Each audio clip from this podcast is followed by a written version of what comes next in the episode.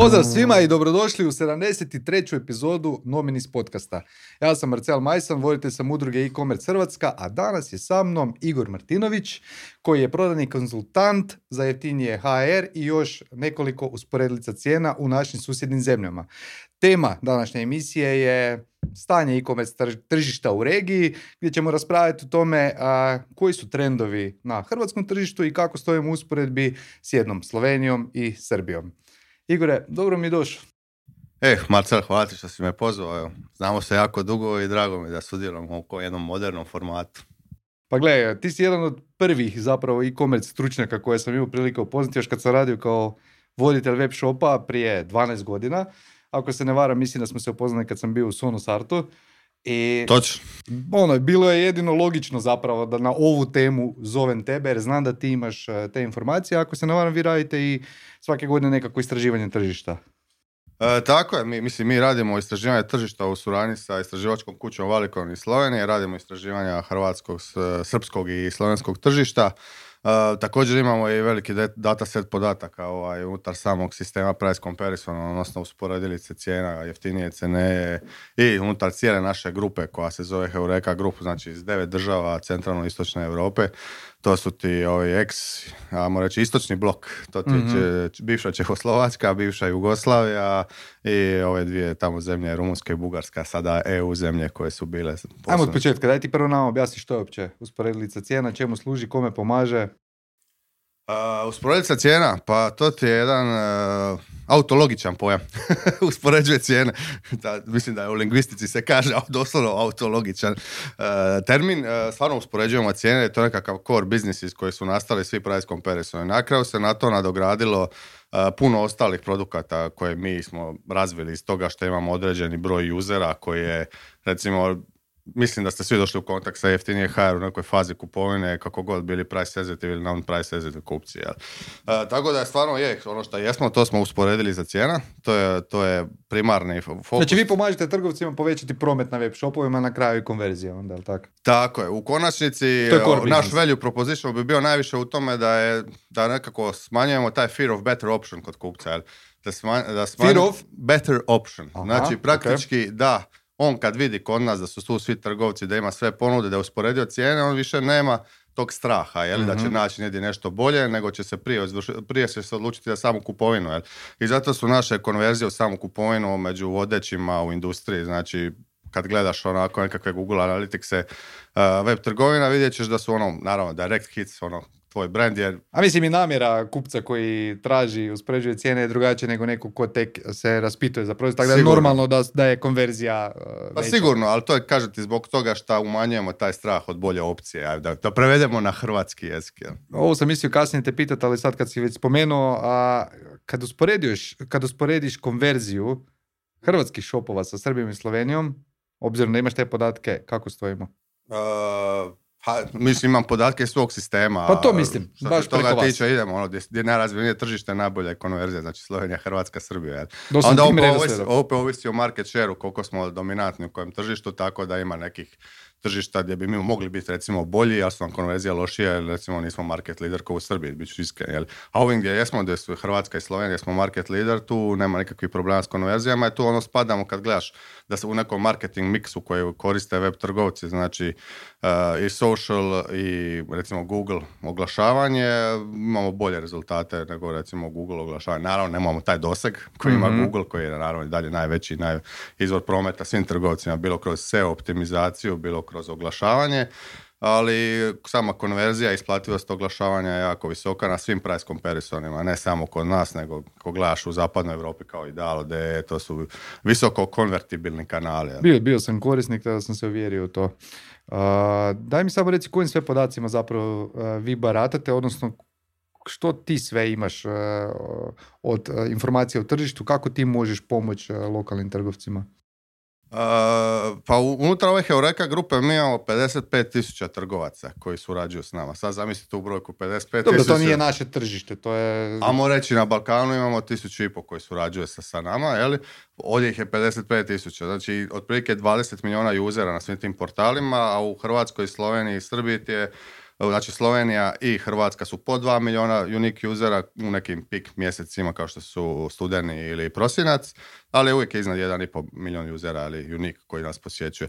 Tako da iz toga možemo zaključiti, smo zapravo i razvili osim samog ovoga direktnog prenošenja kupaca na same sajtove, znači web, web shopove, odnosno pomaganju u direktnoj prodaji, smo shvatili da možemo iz tog količine podataka koje imamo o ponašanju kupaca smo razvili još jedan alat zovemo ga marketperformance.eu koji može pomoći brandovima da razumiju njihovu poziciju na tržištu, da vide potražnju prema određenim proizvodima. Kako stoje u usporedbi s konkurencijom? Tako je, usporedbi s konkurencijom, doslovno na razini SKU-a. Ako žele znati, nemam pojma kako je neka perelica posuđa, recimo od končara stoji u odnosu na nekog njihovog konkurenta, ili Beko ili Samsung ili Gorenje, možemo omogućiti da vidi to po samim pretragama koje imamo na našem portalu. I ne samo pretragama, mislim, kad radiš Google oglašavanje, neka odeš u Google Trends pa pogledaš neke stvari. Kod nas nemaš samo pretragu, jel? Neko može pretraživati perilicu da traži servis, jel? Kod nas imaš doslovno onaj click to buy. Mi iz, toga, iz tog dijela click to buy izvadimo statističku podatke, znamo da je neki kupac zainteresiran za kupovinu toga. Tako smo, na primjer, dok Xiaomi uopće nije bio poznat brand, svoje vremeno predvidjeli da će Xiaomi biti jedan od vodećih proizvoda prodanih mobitela u Republici Hrvatskoj. Kad nije bio brand u Hrvatskoj, a bio je brand gdje? Tad je već postao kao brand, on je naglo skočio, e, znači kad je Huawei dobio zabranu od Amerikanaca i mhm, tako dalje, da se mhm. Xiaomi pojavio u to nekom momentu, ako me ne vara sjećanje. Mi smo vidjeli po samim pretragama, po modelima Xiaomi koji su se već pojavljivali ili bilo putem nekih stranih trgovina ili oni koji su prodali u Hrvatskoj, da će on postati jedan od dominantnih brendova u budućnosti. Kako ne koristite tu informaciju? Kako koristimo informaciju? Pa možemo mi interno koristiti za, za samu prodaju unutar nas. Razumiš, možeš oglašavati brand kao takav na samom portalu. Mi nismo samo price comparison channel, mi smo i product comparison channel. Znači utječemo na onaj dio mid funnela gdje kupac ne zna šta hoće kupiti pa uspoređuje recimo 3-4 različita modela proizvođača. Tako ti podaci mogu pomoći samom proizvođaču da oglašava u kritičnom momentu svoj brand i da se kupuje recimo više određeni brand proizvoda jel, na samom tržištu Republike Hrvatske i naravno ove porekije. A daj mi reci koji sve faktori utječu na vaš biznis, odnosno konkretno me zanima koliko je Google tu bitan faktor. Google, Google je svima bitan faktor. pa je, ali mislim da je vama malo više nego drugima. pa svima u, da, ajmo reći, u e-commerce biznisu je svima bitan. Znači, tu mislim i na web shopove, marketplace-ove i na price comparisone. A, što se tiče price comparisona, mislim da je izvor source trafika svima, znači SEO, znači Google optimizacija je jako bitna. I Google je možda i otežavajući faktor nama jer smo mi direktna konkurencija u neku ruku, jel? tako da smo, evo već, ne znam, lažem ako kažem, više od pet godina smo, mislim, u konačnici na sudu s njima, mislim na industriju price comparisona, mm gdje je zapravo Europska komisija stala na našu stranu zbog favoriziranja, favoriziranja od strane Google svojih proizvoda na uštrb price comparisona. mm Jel? Plaćaš nama klik, plaćaš Google klik. Google uvijek draže da plaća njemu konačnici ima i Google Shopping koji je, ajmo reći, sličan proizvod. Kod nas ga nema. Nema, ali ima u Sloveniji, ne? Nema ga ni u Sloveniji. Nema ni u Sloveniji. Ima ga u Češkoj i u Mađarskoj, koliko ja znam. Ovaj, mislim, tamo smo mi partner Google kao partnerski program, ali hoću reći da smo nekom frenem i odnosu u, u, konačnici non stop i mislim da je Europska komisija presudila to već na 3-4 godine da treba platiti 2,4 milijarde eura uh, penala zbog zloporabe svog položaja na tržištu. Jel. Sad su tu žalbe, nisu žalbe, na kraju je sad Google, mislim da je baš ovaj mjesec izdao neko priopćenje da je rekao da će se komplijat policy u Europske unije i da će, dozu, da će bolje rangirati price comparison. Ali bilo je tu svega u toj cijeloj priči. Bio u jednom momentu je napravio u dogovoru s nekim poznatim marketičkim agencijama svoje fake price comparisone gdje su ono bilo po tri ili četiri web shopa samo onako čisto da postoje, koje on ulistao u svoj partnerski program, čisto da bi napak ili pravim price comparison koji postoje. I zato ti je na Europska komisija i stala na stranu nas, jeli unutar cijelog tog procesa koji traje, ali u konačnici šta je 5 milijardi eura ako zaradiš 20 umeđu vremenu. Pa da. A dobro, daj mi reci ako smiješ e, pričati o tome koliko vam e, postotak iznosi posjeta organskih preko Google-a, usporedbi ne znam s posjetama, direktnim posjetama, znači to su neki vjerni kupci uh i plaćenim oglašavanjem. Da li morate puno ulagati u plaćeno oglašavanje ili Google ipak radi? Pa slušaj, Google je glavni izvor prometa, ali dobro Pa ne znam, u postocima, stvarno nemam pojma na pamet, to varira od države do države, ali je nekim, ono, dramatično je više nego ostalo, jel? Naravno da ulažemo i u paying advertising, pojavljamo se u svim mogućim kanalima koje možemo. To šajte, newsletter imate? Radimo newsletter, radimo Google advertising, radimo social, evo sad smo bili na televiziji, ako gledaš RTL, radimo i brand awareness kampanje. nisam da, da, evo, u kasne noćne sate, znači iza deset, možeš vidjeti našu reklamu, možda bude i kasnije. Kako znaš da biznis ide? Znači vidiš nekoga na televiziji, ako imaš para za televiziju, znači da imaš za bacanje, pa ide, snimili smo stvarno jednu dobru reklamu, ajmo reći emotional reklamu za novu godinu gdje smo, znaš ono ko što snimaju Telekom i banke Opa. i svi tako smo im išli na emotional Uh, imaš je na YouTube-u, pogledaj na našem kanalu Jeftinije HR, CNS i ista je za svih devet tržišta koje radimo. Stvarno je jako interesantno, ali da, na televiziji jesmo. Super. Tako da radimo i to, jel? Dobro, ajmo malo pričati onda o tržištu i o trendovima. A, daj mi reci, ko su po tebi, to je po vama, ono što vi vidite, vodeći igrači u Hrvatskoj, a, u Srbiji i BiH. Možeš mi izdvojiti ono, recimo, top 3 igrača? Top 3? U svakoj zemlji. Uh, pa ajmo krenuti nekako, ajmo krenuti u stvari obrnuto, od istoka prema zapadu. Može.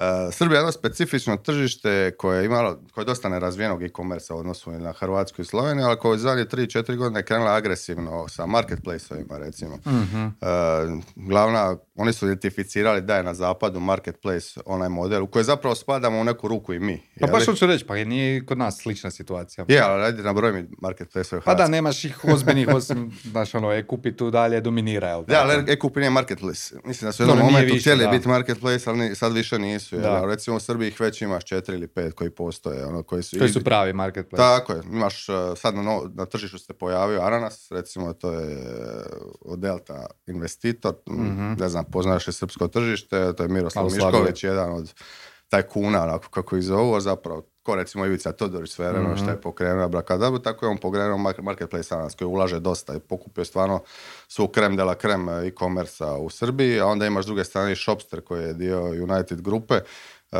ovdje je poznat kao Telemach, li provider, mm imaju u Sloveniji, ima svoj shop i jedan su mhm. od vodećih recimo shopova tamo. Onda imaš je planetu koja je isto neka vrsta marketplace onda imaš sve koje bi ušli u taj biznis model, imaš bazar koja je vrsta marketplace Oni su, jaki su i u, tako, Srbiji. I u Srbiji su jake, evo sad ulaze i u Bosnu, kad već smo, razgovaramo tako o tržištu. Mhm. Tako da to, to je što se tiče Srbije. Što se tiče Hrvatske, imaš, uh, spomenuo sve je kupio, on je prvi zapravo pure player, a moji komerci svi ga znaju kao takav. Uh, tu je onda kasnije došao u jednom momentu i Mall HR, znači dio Allegro grupe, Allegro je najveći polski marketplace, prisutan recimo u Češkoj i kroz Allegro i kroz MOL grupu recimo, tako da sa ogromnim ulaganjima e-commerce te brojke koje oni dostižu u Polskoj su nama nezamislive na općenito cijelom retailu. Jel? Uh, onda imaš strane igrače, ajmo reći, ja bi tu izvadio bi ovaj iz fashiona, Zalando i About You, to su možda i, ajmo reći, apsolutno, Asus imaš, ali ne, ovi su prisutni lo, u lokalnim Dobro, to je zadnjih par godina, ne, dvije, tri godine. Tako je, u A prije toga, mislim, koliko ja znam, tu su i ovi veliki retaileri isto dosta jaki u e-komercu, ali tako? Tako je. Mislim, ja sam sad išao čisto na pure playere. Mm-hmm. Moramo podijeliti to na pure playere, multi-channel trgovce, Uh, multichannel trgovci su svi ovi naravno retaileri kao je Elipso, MZ, Pevex, Bauhaus i tako dalje, svi oni surađuju s nama, znači imamo svoje web shopove, nemojmo zaboraviti namještaj, znači Lesnina, Ikea, jeli, Ikea uh, koja je možda i vodeća što se toga tiče, jeli, samo teško je, teško je ko znaš šta je e-commerce, šta nije, da li je to da, da, da znaš i sam kako sa s obzirom svojim dostavnim centrima. Jel? Tako da su to neki od najvećih... Znači namještaj je, ajmo reći, kao kategorija neka, ono, osim pure, ovih eh, pure playera marketplace možemo reći da je kategorija namješta zapravo jedna od najjačih, možda elektronike. E, pa kad bi poredao kategoriju, rekao bi fashion da je broj jedan. Fashion, znači, dobro, ali tu pričaš za strane, pričam sad za domaće, recimo. Za domaće, consumer... Ne domaće fashion brendove, iskreno, neke jake. Pa ne znam, im, imaš recimo Sport, Sport Vision, Vision koji postoje. Da, da. Mislim, nije, nije realno hrvatski, ali, ali, ali tu da, postoji tu smo, kao da. hrvatski prepoznat. Da, da, da, Mislim, imaš i Fashion and Friends isto koji je to prisutan, mm-hmm. svi oni ulažu u e-commerce, eh, ali kad gledaš Pure, oni niko nije od njih Pure Player. Mm-hmm. Znači, Pure Player svi su ti About You iz Zalanda koji su tu prisutni, jeli Asos koji si već spomenuo, koji je zapravo i prvi od OIP koji je bio prisutan. Jel? Ali ono, kad gledaš dinamiku razvoja e-commerce i oni su najjači u svojim matičnim državama, znači u zapadnim tržištima. Jel? A što se tiče ovih što si spomenuo, to ti je consumer electronics, što se tiče kategorija, mm-hmm. naravno iz toga je nastao i commerce, ono IT, consumer electronics, kasnije se to, tu se pridružila i bijela tehnika, je li? I onda imaš sa druge strane i do it yourself. Znači sad ta kategorija raste i po meni mislim najpropulzivnija kategorija health and beauty. Jel? mm To ti je... Nismo Sloveniju prokomentirali ko su tamo jaki igrači. Nismo, pardon šta nismo. Slovenija imala netipičan razvoj u odnosu na Hrvatsku i Srbiju, ali je imala dominantne dominantnog web igrača, znači to je bio mimo vrste, to je poznat u Hrvatskoj kao MOL, Uh, on je radio zapravo na razvoju marketa prije svega i onda nisu imali čak i toliko cross-border sales, ono, Hrvati su naučili kupovati na eBayu, ono, kasnije na AliExpressu, dok su oni imali stvarno dominantnog lokalnog igrača kad smo se ja i ti upoznali već. Sjećam se, ja sam kupovao na mimo vrste, nije bilo još naših domaćih, osim je kupi. Tako je, on, je, on je možda i najveći pure player igrač općenito u regiji i sad kad gledaš da je dio i te Allegro grupe u konačnici ima potencijala da bude velik. Jel?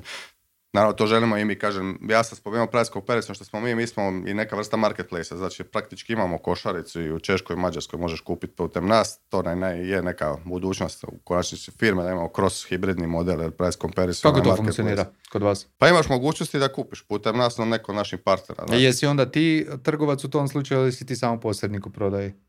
Uh, ovo je sad pravno pitanje, ovisi od države. Ovdje ga nemamo, pa ne znam šta smo. U Češkoj i Mađarskoj imamo taj click to buy, doslovno ikonicu na sajtu, možeš kupiti, mi prikupljamo pare, znači imamo svog payment providera, ali je zapravo dropshipping model u konačnici. Nije, to malo, nije to malo onako sjetivo, sad si ti zapravo konkurent uh, svojim klijentima. Uh, slušaj, poslao si i pitanja, ovaj preliminarno, imao sam odgovor na to pitanje, šta je jako bitno za trgovce. Uh, jesmo konkurencija, konkurencija, ali vidiš ono što sam ti spomenuo za srpsko tržište, znači marketplace su bitni, marketplace su dominantni E sad, reći, reći krivi podataka, neću ga reći zato u postocima, ali su 60 ili 70% svog prometa se vrši putem marketplace-ova. Znači, prometa vašeg, znači? Ne, ne, našeg. Revenue. Opće to i commerce rade veliki marketplace-ovi u zapadnoj Europi, ali to su ti sad. Ne znam, u Češkoj recimo imaš Kaufland postoji kao marketplace. Ne prodaje, prodaje naravno i robu široke potrošnje, ali on prodaje elektroniku, ima, ima preko ulistanih par tisuća trgovaca. Jer. Tako da, Što nisam znao? E pa nisi. Svašta naučiš na ovom podcastu. Tako da ga... Bome zanimljivo. A daj mi reci, jesu ti onda igrači koji su i najveći ono, po ima na neki način najveći brendovi, da li su i najveći vaši klijenti? Da li oni isto jako puno onda investiraju? Sigurno investiraju, ono, ili hoću reći, što je veći klijent, veći je budžet. Ne znam, zašto te pitam, nije baš tako jednostavno, zato jer meni su znali klijenti dolaziti, eh, neki naši domaći retaileri koji su rekli pa šta će meni oglašavanje na price comparison sajtu kad sam sam po sebi brand. Znaš, i onda ti njima moraš objasniti stvari. Kako ti njima objašnjavati šta će njima to oglašavanje kad njihovi kupci onako znaju za njih? Slušaj, to je odlično pitanje. Ono, da, da svi znaju za njih, onda se nikad ne bi oglašavali nigdje. to, to, ti je odgovor na to. Uh, a price comparison, zašto? Svaki kanal ima svoj, svoje user, znači ima svoje korisnike i ti moraš doći do svih tih usera. U konačnici jedna dobra stvar kod price comparisona, ukoliko baš nisi ono abnormalno skup, eh, tvoja jakost brenda će omogućiti da dođeš i do onih price sensitive senzitiv kupac, oni koji su osjetljivi na cijenu. I u konačnici se to i pokazalo i kad smo radili istraživanja da ti moraš naći neki sweet spot ovaj, gdje je tvoja jakost brenda u odnosu na cjenovnu poziciju na tržištu. Jer ti se ne možeš nikad usporediti sa one man showom iz garaže koji prodaje po sam manjim maržama jer su njegovi troškovi manji ali u konačnici ti ne ciljaš, e, nije ti on konkurencija, ali moraš pronaći cjenovnu poziciju u odnosu na jakost tvog brenda da bi se znao pozicionirati. Mislim, ja sad nisam otkrio nikakvu toplu vodu, ako gledaš Amazon kad je nastao, Jeff Bezos je u svojim pismu dioničarima uglavnom pričao s dvije stvari. Customer centric, znači usredotočenost na kupca, broj dva cijena. Tako da moraš imati dobru cijenu, ne možeš otići toliko skuplje bez obzira kako ti je jak brand, moraš računati na konkurenciju koja je sada, kad smo u EU, ogromna. Znači, tu dolaze trgovci s velikim volumenima, velikim pritiskom na cijenu i za kupca fantastična stvar. Ja bi im rekao u tom slučaju, znaš, da me pitaju zašto se oglašavati, pa probaj ugasiti na mjesec dana, na tjedan dana, pa ćeš vidjeti. Znači, prvo morao doći da bi se ugasili. Mislim, ako su već korisnici pa razmišljaju prekinuti ili tako nešto, ja stvarno vjerujem da je velik dio prometa dolazi dolazi baš preko vas ili nekog drugog pa, gledaj, sajta. Naš GMV grupe, znači ono što mi radimo direktno kao revenue je 3 milijarde eura. Mm. Znači tu mislim Češku i Slovačku. U Hrvatskoj ga nismo sad specificirali, ali ja mislim da je sigurno preko 70 milijuna eura što mi napravimo. Što nas vrsta praktički kao broj jedan shop kad bi ga se tako gledao. mm i daj mi recimo da kaj ste primijetili od e, trendova u zadnjih godinu dana, zadnji, ajmo reći zadnje tri godine od e, pandemije, što se najviše promijenilo u navikama kupaca? Gle, pandemija je svima u e-commerce pomogla. E, to nije nikakva tajna, nisi imao izbora, otišao si e-commerce, a najviše je pomogla nama koji radimo e-commerce. Jednostavno došlo do većeg ulaganja općenito e-commerce i došlo do razumijevanja recimo generalnog menadžmenta u multi-channel trgovcima koji nisu znali uopće šta e-commerce znači i koliko je bitan. Tako da sad imaš neke e-commerce koji su multi-channel orijentirane, kojima je web shop zapravo prva prodavnica, prva trgovina po prometu koji rade, ili kako tako segmentiraš. E, to se najviše promijenilo. Znači, mi još jašamo na tom valu. To, to pričamo, znači, trgovci su odlučili više investirati. To je najveća promjena kod trgovaca. A kod kupaca? S tom investicijom došlo je do promjena kupaca. Počeli su kupovati više, jer su im poznatiji brendovi počeli više oglašavati, onda su se oni automatski prilagodili kupovini online, ali ako recimo sad dođeš na princip, na princip kupaca što se dogodilo, odnosno iz pozicije kupca, najviše se promijenila frekvencija kupovine. Mnogo je češća. mm I došlo to, su to sve naše istraživanje isto pokazalo. Eto, dakle, isto smo tragu, a druga stvar je došli su baby boomeri, recimo, koji do tad, koji nisu, do tad nisu kupovali. Koji do tad nisu kupovali, sad mhm. su jedan od bitnijih ovaj, Ajmo reći, možeš ih targetirati dalje. Ne ići na TikTok samo na mlađe generacije, nego ideš i na baby boomere koji su ipak kupovno sposobniji. Malo sposobniji, da, jači. A da li imamo informaciju koje su razlike u kupovnim navikama u regiji? Znači Hrvati, Slovenci, Srbi? Uh, imamo i tu, nije tajna na što je naravno država... U načinima plaćanja recimo ili ne Mislim, osnovna razlika je u tome što su Srbi price sensitive više nego što su recimo Hrvati ili Slovenci. Average basket je veći u Sloveniji. Što se tiče načina plaćanja, svi imaju payment provider, payment gateway, svi koriste. Uh, što se tiče plaćanja kartica, mislim da je tu čak Hrvatska najnaprednija od, od svih država. Da. Vidiš, naša istraživanja isto pokazuju da 50% skoro online kupaca preferira kartično plaćanje, kad pitamo trgovce kažu da ipak 50% njih završava kupovinu. Je, drug, drugačija je percepcija kupca, a i konačni su podaci, da, cash on delivery je i dalje dominantan. Zašto? Uh, nepovjerenje. Ja isto mislim. Nema znaš zašto znam? Zato što, što već pet godina radimo isto istraživanje i uvijek pitamo ljude, ok, ako želite plaćati karticom, a ipak plaćate cashom, zašto? I znaš što većina njih kaže? Bojim se krađe podataka. 60 1%, ja mislim da je zadnji sad podatak bio, oni koji e, ne plaćaju karticom to ne rade jer se boje da će im neki, neko ukrast podatke. Znači to je čisti znak nepovjerenja prema trgovcima. Pa daj mi reci onda što ti misliš što je najbitnije kupcima kada donose odluku e, o kupovini. Da li imate te informacije? Još sam pitanje vidio, zapravo smo ga već odgovorili, to je sigurnost same kupovine, to je najvažnija stvar koja mora kako, kako, kako iskomunicirati tu sigurnost? Uh, e-commerce udruga, jer tako ima Trustmark, uh, imamo mi ovaj naš certified shop, ja ti samo reći podatak da mi imamo skupljeno preko pola milijuna recenzija na certified shop. Recenzije su jako bitne. Re, tako je. Recenzija, uh, recenzija trgovina, a u samoj grupi imamo nekoliko milijuna recenzija proizvoda i oni su bitni za samu kupovinu, jer svi rade na njima, tako da... Mi, mi, mi, smo to pitanje isto imali, znaš, ono, što vam je najbitnije kod uh, kupovine na novom shopu i stvarno su jako visoko te recenzije i, i, i ovaj, uh, recenzije i Trustmark, a naravno prvi je uh, mogućnost plaćanja koju oni preferiraju, sad se ne sjećam šta tu još ima, ali hoću ti reći, ono što je zanimljivo, vi obzirom na vaš poslovni model imate informaciju koliko zapravo te, ti certifikati nekakvi i nagrade koje osvajaju utječu i na, na donošenje odluke o kupovini jer e, pretpostavljam da nije nužno da budeš najjeftiniji da te kupac odabere. Znači, vi taj podatak imate, pa me zanima da li ste možda radili istraživanje e, koliko zapravo znači e, to povjerenje i na koji način to možete mjeriti. Znači, karikiram, imaš ono neki shop koji ima mobitel 100 kuna jeftiniji, ali ipak se kupci odlučuju za ovaj drugi zato što i Zašto? Uh, kad bi sad treba reći neku brojku iz glave, iz istraživanja, pa to, je, to je nemoguće, jer onda bi ja bio genijalac, onda bi svima savjetovao, rekao bi, nemam pojma, MZ ti podigni customer review na 9.2 i digni cijenu za 100 eura i pa ćeš bolje. Da, da, da. nemoguće, naš, taj podatak je, je jednostavno ovisi o samo useru koliko je, koliko je platežno sposoban u konačnici, ali svaka recenzija i svako povećanje, znači ja moram reći imamo ocjenu od 1 do 10, ako si podigao s 9.2 za 9.4, možeš podići cijenu, to je definitivno definitivno bitno. Recimo, od snaga brenda, ono što smo spomenjali prije, kad smo radili jedno istraživanje davno je to bilo sa mimo vrste u Sloveniji, mislim da su tada oni bili na trećem mjestu nešto cijenovno uglavnom i bez obzira na to kupili su većinu klikova, više od 50% klikova su dobijali iako su bili tek treći u poredu. Jel tako i kod vas sad kod e, većine brendova? Sad nismo radili istraživanje, ali mislim da bi se to promijenilo, ali opet mimo vrste tad rekao sam ti Slovenija je bio jak brend u Hrvatskoj nikad nismo imali ni jednog takvog dominantnog igrača. Više, ali zanimljivo mi je to što si spomenuo da su Srbi zapravo više osjetljivi na cijenu od Hrvata. Otkud vam ta informacija?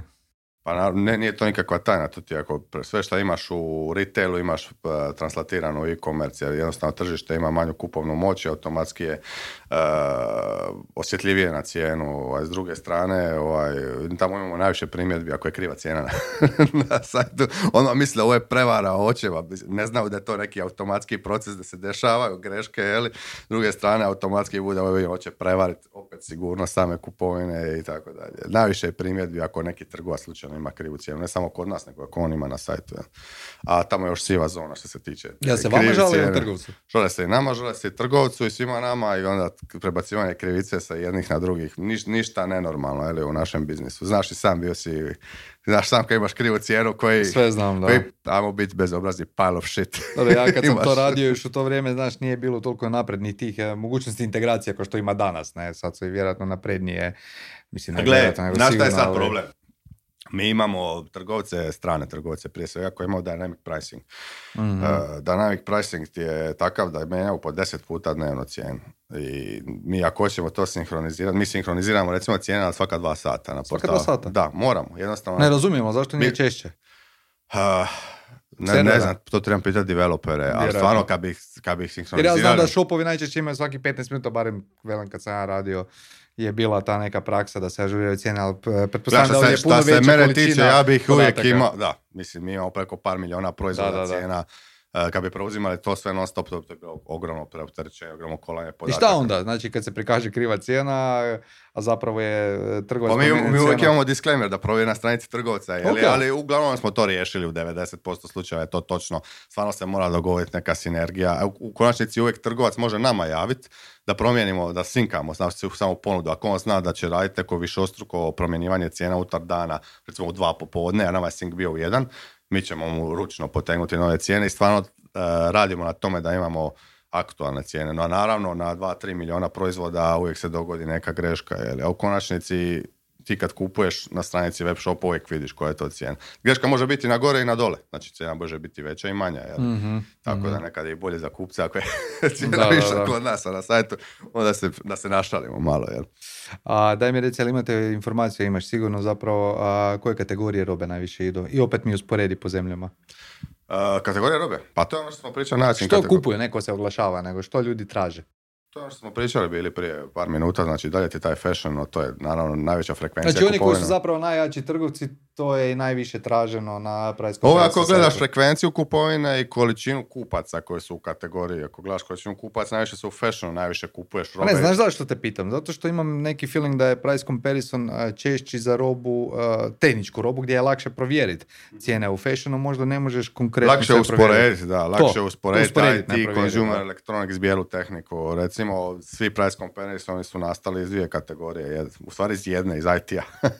znači early adopteri price comparison su iz IT-a, spomenuću konkurenciju ovdje i nabava net je nastala iz IT-a, ali mi smo našli cijelu jednu nišu gdje je bilo prostora za price comparison, tako da je recimo bijela tehnika jedna od najjačih kategorija na našem portalu gdje se zapravo i najveće uštede mogu ostvariti, jer kao opremaš stan kupuješ 10 e, plus uređaja odjednom i ako imaš razliku u cijeni od 100 eura puta 10 uređaja, računaj koliko se, osjeti se velika razlika. Ali kažem ti ga, gledaš povijesno, prvo je krenulo iz IT-a, pa consumer electronicsa, pa bijela tehnika, a onda su kasnije došli svi i namješta i, i, i fashion i do it yourself, uh, erotika je uvijek tu bila, recimo mi smo mi kanal za erotiku jer erotiku ne možeš oglašavati nigdje praktički i tu su ti jedna većih konverzija u industriji, tako da. To su dobri poslovni pa će... ali to nisu toliki volumeni. Tako da. malo pa će odvjetničke usluge doći isto na red, jer oni se isto ne smiju oglašavati, ne? Pa zašto pa, se da, ne bi...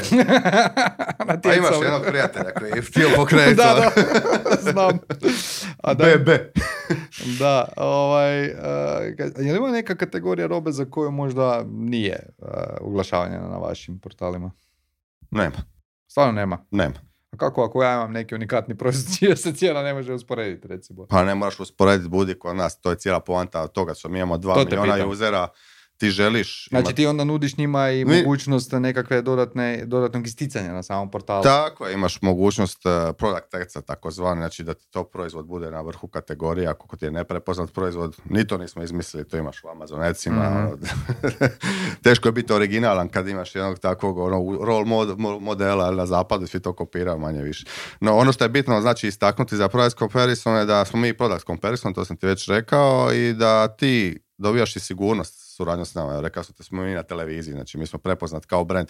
I ako si no name trgovac... Po novom, sad ste face. Dobro, dobro. nije televizija, mjerenje, mjerenje face, broj usera i broj korisnika je mjerenje. Da smo face, znači sa dva miliona usera, mislim da pokrijamo većinu tržišta, svi su došli u interakciju sa nama i korisnici nam vjeruju kao brendu. I ako si no name trgovac koji tek ulazi na tržište, nije ti lako ni doći do određenog broja recenzija to ti treba godinama. Kad kreneš preko poznatog portala, dobijaš nove lidove, nove potencijalne kupce, s njima možeš raditi šta god hoćeš. Konvertirat će visoko, možeš ih remarketirati, možeš ih upisati na newsletter listu ako znaš šta radiš. Sve su to mogućnosti i zato ti se sva, zapravo e-commerce vrti kroz velike kanale u konačnici. I to je naša prednost i tu, tu smo mi. Mi smo price comparison, možeš nas nazvati kao agregator, a u konačnici i marketplace.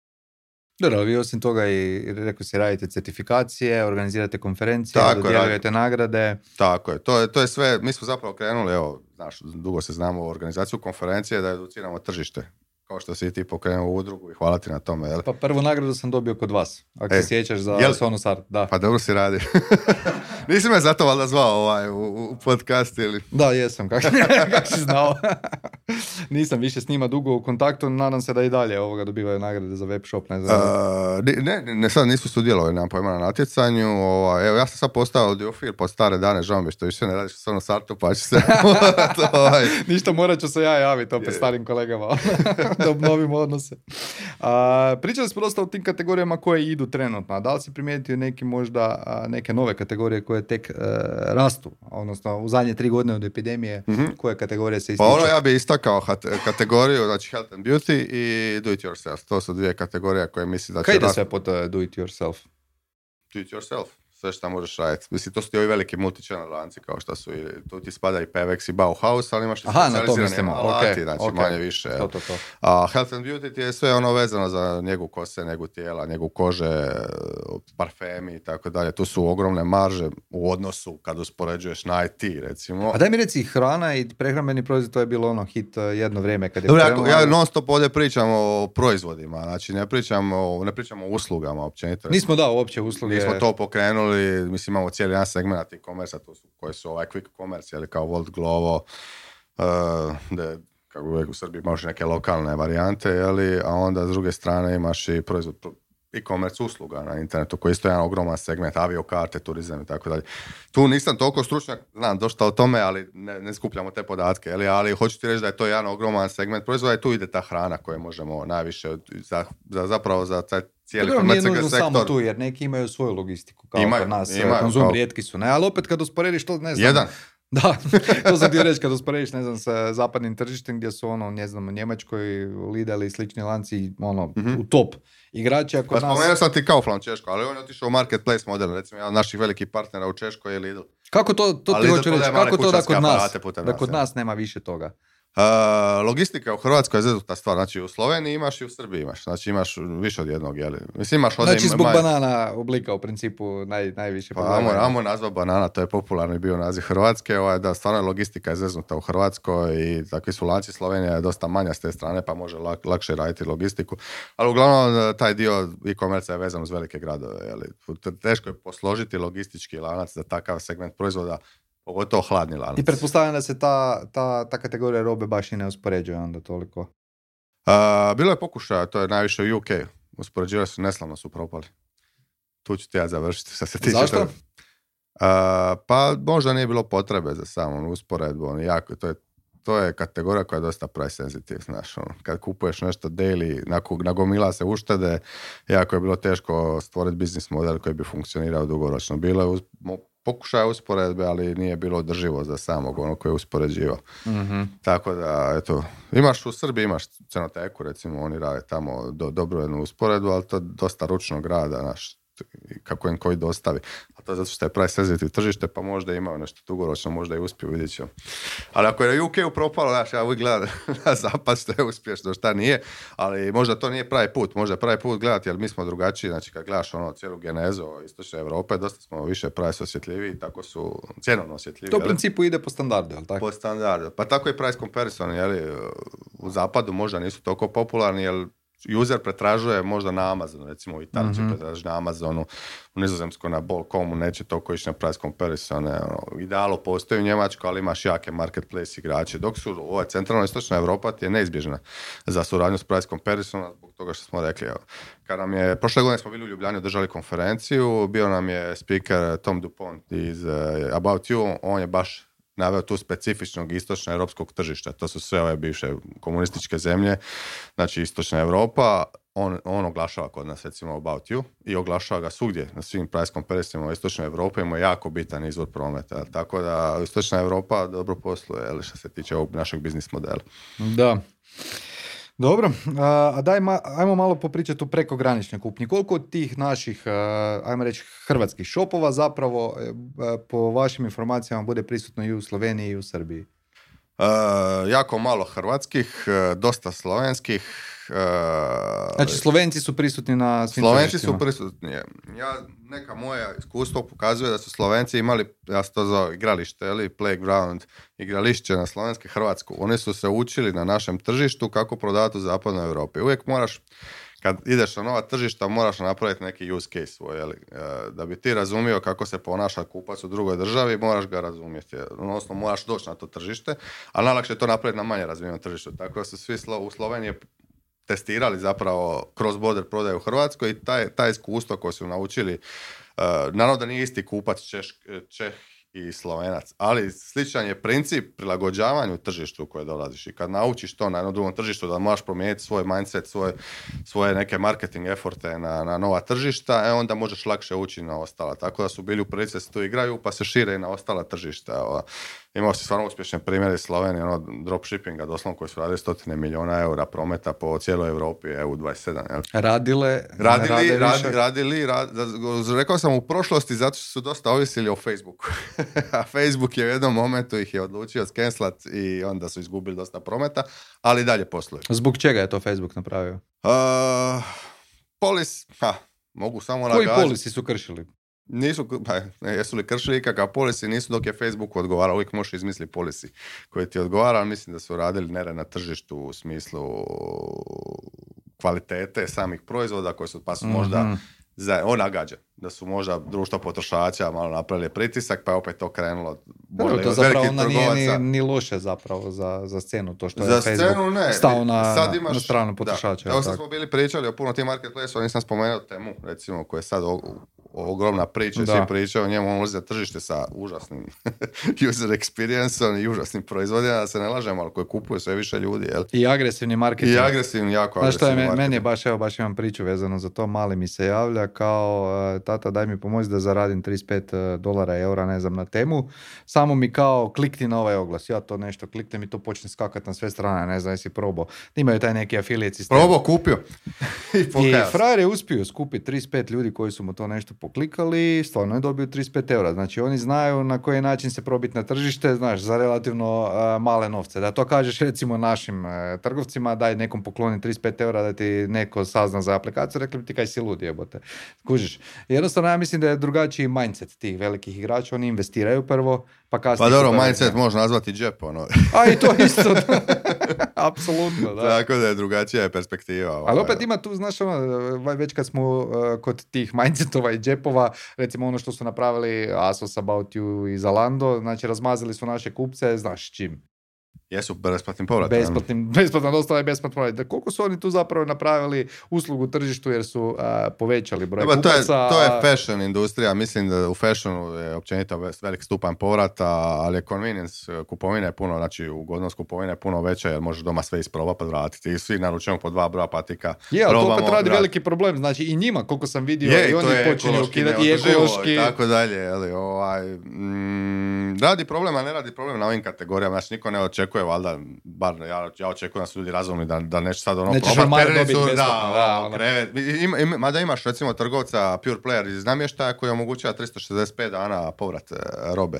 I oni igraju na to, znači mogu to sebi omogućiti. Znači, o kome pričamo, ali možemo e, konkretno ili bar e, kategorija možemo, robe? Namještaj HR, recimo. Oni, oni su ti pure player, jedan veliki igrač iz Europe koji omogućava besplatan povrat unutar godinu dana. Ne znam, su među mijenjali politiku, ali od kad su došli na tržište su imali, znači preko 5-6 godina.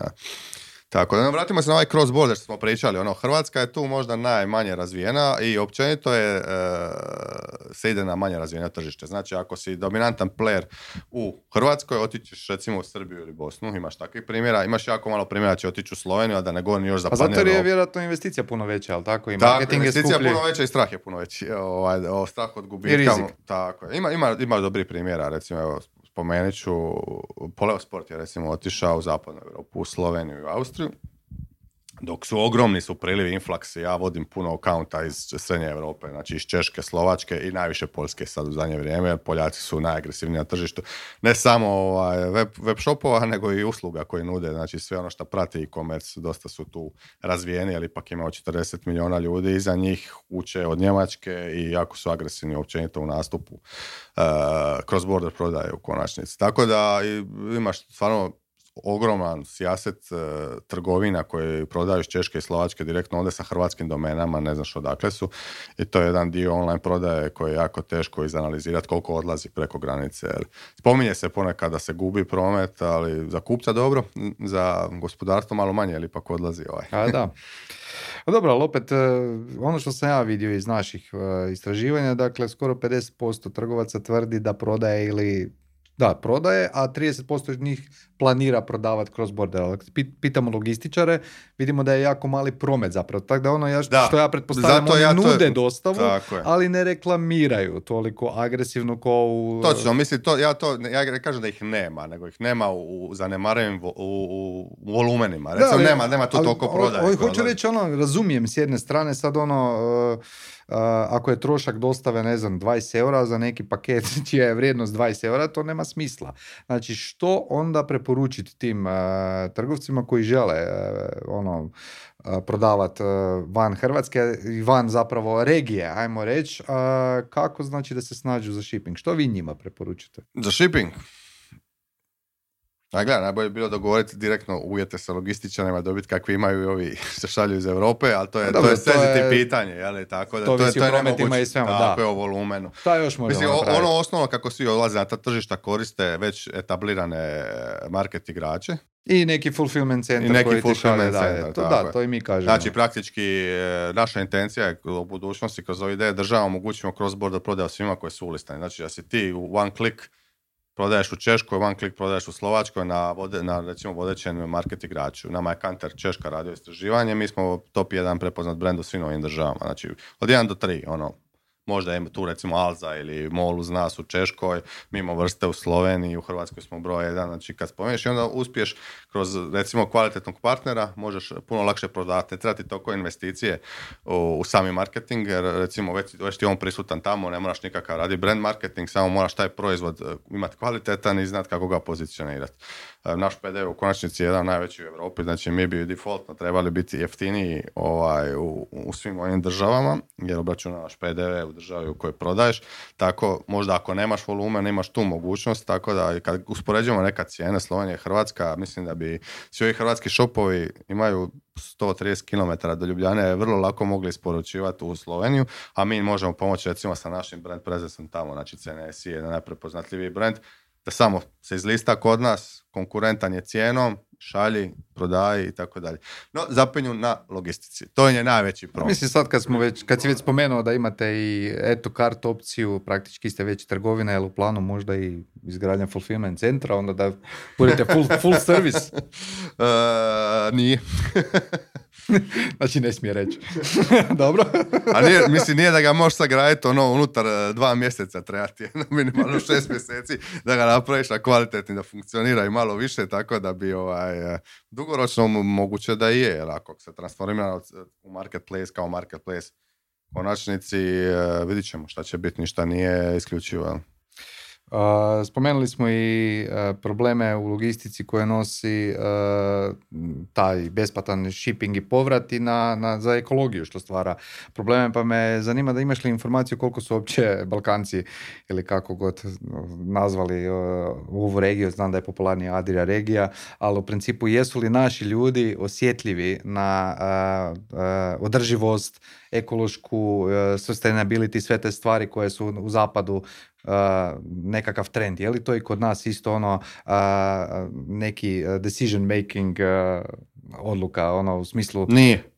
ja isto mislim, ali ti, ti sam čuti tvoje... Argumentira, ovaj... Argumentirat ću ti, ali ajmo, ajmo reći kad se uspoređujemo sa zapadom, nije. Kad se uspoređujemo, uspoređujemo sa istokom, možda i je, ali to je tako i minornim brojkama da je zapravo nebitno. Uh, ali to možeš uzeti kontekst uh, cijele populacije Republike Hrvatske. Ako imaš grad veliki koji odvaja samo 20% otpada, a mora to povećati na 50 unutar odnosno već plaća penale jer to nije napravio, ovaj, e, onda naravno da ne možeš imati ni osjetljivog e, kupca u e-commerce tako da to se povećava, sve više imaš naravno kategorije koje, kojima je to jako bitno, to je health and beauty recimo jako bitno, uh, no generalno nije bitno.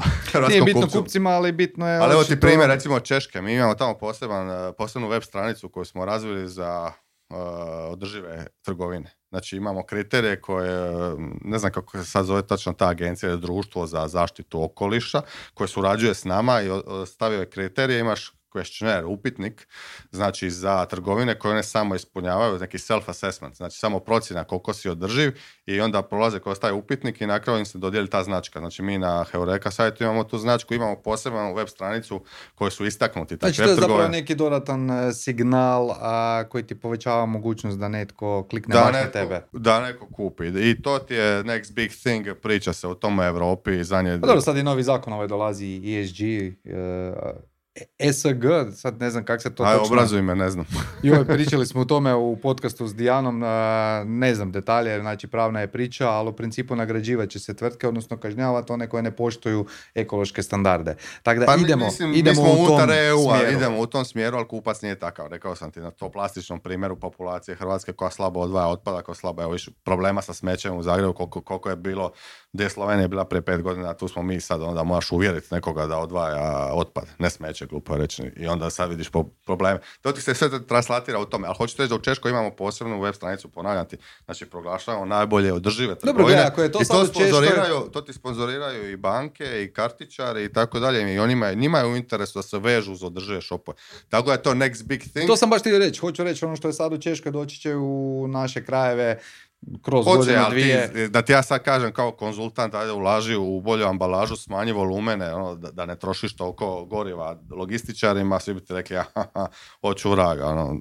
nije bitno. Da, hoću reći, to je ista stvar koji recimo s paketomatima. Paketomati nisu bili popularni tako dugo dok se nisu povećale broj lokacija kojima paketomate i broj trgovaca koji ih nude i na kraju krajeva e, e, kampanja od samih logističara koje to rade. Znači mora se početi pričati na Sigurno razini, da, da ulažu više. Tako je. Trgovci moraju prvo to poticati da bi zapravo i kupci prepoznali da je to bitno i zapravo davali e, prednost onima koji imaju da ulažu više trgovci u održivost, prepoznave, to bi i kupci više prepoznavali. Tako je. U konačnici kome ni, nije ni održivost je jedna, možemo upotrebiti jedna uh, drugu riječ za održivost, ponekad je škrtost. Naš, najsiromašnije države su najodrživije. Recimo, Srbija proizvodi najmanje otpada po glavi stanovnika od svih ovih država, zato što sve praktički reciklira, naš od tegle koje koriste od Nutelle, zajbar i tako dalje. Jer što si siromašniji, to manje otpada. Otpad se najviše proizvodi u najrazvijenim državama. Mm to su shvatili prvi problem i prvi su ga počeli educirati. Mada, ono, to ti je jedna, u konačnici kad gledaš, nije to sve jedna, slika je malo kompleksnija nego ono što misliš i puno je, puno više se toga kupuje na zapad nego što se kupuje na istoku. Frekvencije su kupovine veće, naravno, onda se stvara više otpada u konačnici. I onda ti se iz toga razvija ta svijest o održivosti, recikliranju, jer si se počeo, shvatio se se početi gušiti u smeću. I naravno imaš mogućnost, uh, imaš sistem koji ti omogućava da recikliraš u konačnici. Tako i ova održivost je bitna, evo više u Češkoj je već bitna, bitna je, bitna je u Sloveniji, uh, moj direktor David bi rekao, nebitna je, isto bi odgovorio ko ja, ali ja mislim da, da će kroz jedno, ajmo reći, pet godina će biti bitna koliko je u Češkoj kod nas. Okay. A, amo ciljati Možda i prije ako zakon to pogura. Ja ciljam ka tome, ja sam ipak ekolog po struci, tako da mi je to ovaj, blisko. Pri kraju smo emisije pa bi te stigao samo još pitati ovoga vezano za trendove koji su sad u svijetu naravno dosta ovoga aktualni, to je cijela prošla godina je brujila o umjetnoj inteligenciji, pa imamo već par godina se priča o AR-u, VR-u, koliko je to u u praksi zaživjelo na ovim AR VR ništa. Praktički AI je ono glavna tema svih konferencija organizirali ti ili ja. E-commerce konferenciju organizirao neki telko, svi su AI-u, evo ali mi ovdje razgovaramo, jer razgovaramo bez AI ili, ili smo... pa evo i to smo pričali kad smo krenuli emisiju raditi. Ja sad svaku pripremu zapravo radim, e, olakšavam i GPT na način da mu postavim situaciju, znači tko sam što radim, s kim pričam i koja pitanja bi mu postavio. Naravno da to bude dosta generičko, a i onda ja to moram personalizirati, ali mi skrati proces. Tako da ja osobno ga koristim za tu namjenu, a čuo sam i od trgovaca zapravo da ga koriste u svrhu istraživanja. Ne, možda i za SEO rade neki tako. SEO, pa, pa planiranje marketinških kampanja, pa čak i planiranje sadržaja. Znaš, ja, ja, ja, mislim da je to neki shortcut. Ono, znači, shortcut, U konačnici. Ne može biti zamjena, ali može biti shortcut. A naše generacije su sklone shortcutovima, a me, ja nisam sklon tome, ja mislim da treba dugoročno razvijati neki projekat. Može ti možda nešto olakšati na neki glupi automatizirani posao, ali ono, ja, ja, ne mislim da je to niti umjetno, niti da je inteligencija trenutno. Sad ćemo vidjeti, ali sam gledao Terminatora, tako da ne mogu ti reći, malo sam ovaj, neurotičan što se tiče toga i odnosno malo sam bipolaran, naš volim i ne volim istovremeno, pa je nekako izbjegavam. Ne mogu reći da sam early adopter ja, pa i ne pričam puno o njemu, ne znam ništa. Znači, vi niste na svojim e, stranicama implementirali AI? koliko ja znam nismo, a možda je taj ja toliko pametan da se pojavljuje da to nisam primijetio. nismo, nismo, bio si spomenuo si, ne znam, blockchain i tako nešto. Kad uđe u mainstream nešto, postoje service provider i paymenta putem blockchaina, znači e, e, u Hrvatskoj, ali znaš, to su sve minorne cifre koje se tu vrte. Znaš koliko ima usera nečega i koliko ti treba to razviš. Ako postane mainstream u offline plaćanju, postaće i u online plaćanju, tako da je to takav ti odgovor za sve nove, nove stvari jeli, na, na svijetu. E, AI je možda ono, stvar koja olakšava posao, ne mislim da će biti nešto dominantno. Znači nije neki smjer u kojem vi planirate ići, barem za sada. Koji su onda ciljevi uopće? Koje, što vi imate u planu u narednih pet godina? Ha, naravno je cilj da budemo, evo, neskromno Amazon istoka, recimo, da budemo prvo mjesto prije kupovine, to nam je bio jedan misao prije kupovine i to mislim da smo na dobrom putu ka tome, da sad praktički da imaš sve na jednom mjestu i omogućiš kupcu najveći izbor. E, ja stvarno vjerujem ovaj posao koji radim, mislim da, da kupac mora imati izbora i da u konačnici stvarno što mu štedimo ono, vrijeme i novac i kupuje e, pametno, to je ono što je najvažnije i, mislim ja kao korisnik ono, koristim uvijek price comparison gdje god idem. Jel? Tako da možda sam, e, nisam objektivan prema, prema sebi, ali mislim da je korisna stvar koju radim. Je to bilo pitanje ili nešto drugo? Pa, ajmo reći da si polu odgovorio. polu odgovorio. Jel ima nešto što sam te zaboravio pitati, a misliš da je bitno? Pa nisi, pitao sam za budućnost. Mislim da je da budućnost ovaj, ulaga, najvažnija stvar je ulagati u e-commerce, a ponajviše u ljude. I drago mi da imaš ovu svoju akademiju ovaj, koju, koju radiš, jer u e-commerce nema puno kvalitetnih ljudi. Rekao sam ti, primjer Ananasa koji je pokupao, progutao ono pola e-commerce stručnjaka u Srbiji, ovaj, mu je treba ogromna količina ljudi, onda s druge strane drago mi da imaš te edukacije, što ima više ljudi koji su obrazovani u e-commerce, bit će i lakše nama svima e-commerce raditi, veći će biti volumen i svi ćemo ovaj, konačnici bolje živjeti. Mora se obratiti pažnja na marketing automatizaciju, mislim da je to važna stvar ono koju ne koristi puno shopova danas. Slažem se.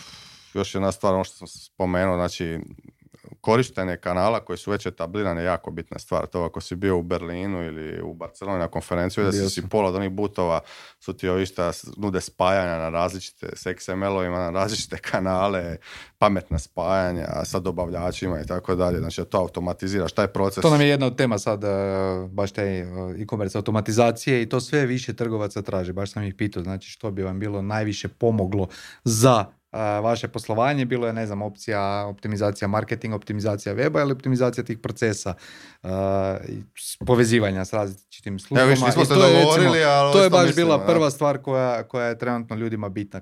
Ono što hoću reći, svi bruje u AI-u i blockchainu i tim stvarima, ali to je sve ono nice to have. Ali ovo su stvari koje trgovcima stvarno mogu pomoći. I to sutra, odnosno da, odmah, danas. Odmah, odmah ti pomaže. jer ti, mislim, nema, ne možeš ti ulagati AI, blockchain, ove stare gluposti ako ne radiš promet. Ti moraš prodavati odmah i sada. Ono, ako ti neki kanal omogućava da prodaješ odmah i sada, digneti promet sa 100%, onda ćeš ga koristiti, iz toga ćeš kasnije razmišljati povećanju broja ljudi koji radi kod tebe, pa onda u konačnici koji će se moći brinuti za jedan segment. Ono, dalje ima puno one man bandova. E, ti sam spomenuo za market share, e, ima puno malih trgovina do milijun eura, to zovem, od milijun, od milijun do dva koji su veliki, veliki postotku rade, velike, ono kad gledaš, kad izbrojiš sve, to su veliki prometi koji oni rade, jer nema dominantnog playera, tako da i oni svi mm moraju ulagati sve više, mogu narasti i postati možda i oni jedan dominantni player. Samo ako su sposobni i hrabri. Za, kraj, za kraj. Kako bi rekao ovaj Delboy, he who dares wins. A slušaj, je uspio Delboy na kraju? Pa je.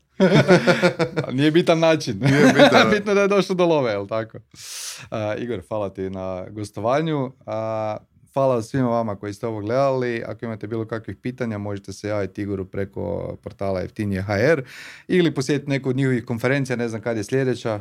Uh, ne znam, nije obično u studenom, javit ću na vrijeme, ali ja sam najdostupniji na LinkedInu, znači ovisno sam o mobilu, ja sam mobile first generacija, mada nisam generacijski godinama tu, ali za mobitel sam LinkedIn, brzo odgovaram ko šta treba. Piše, odgovaram, dajem mi besplatne savjete, uvijek mi je drago pomoći i komercu, jer to je ono zašto smo svi tu. Super, hvala ti puno. Ništa, hvala tebi što je zva. Ekipa, mi se vidimo za dva tjedna. Ćao.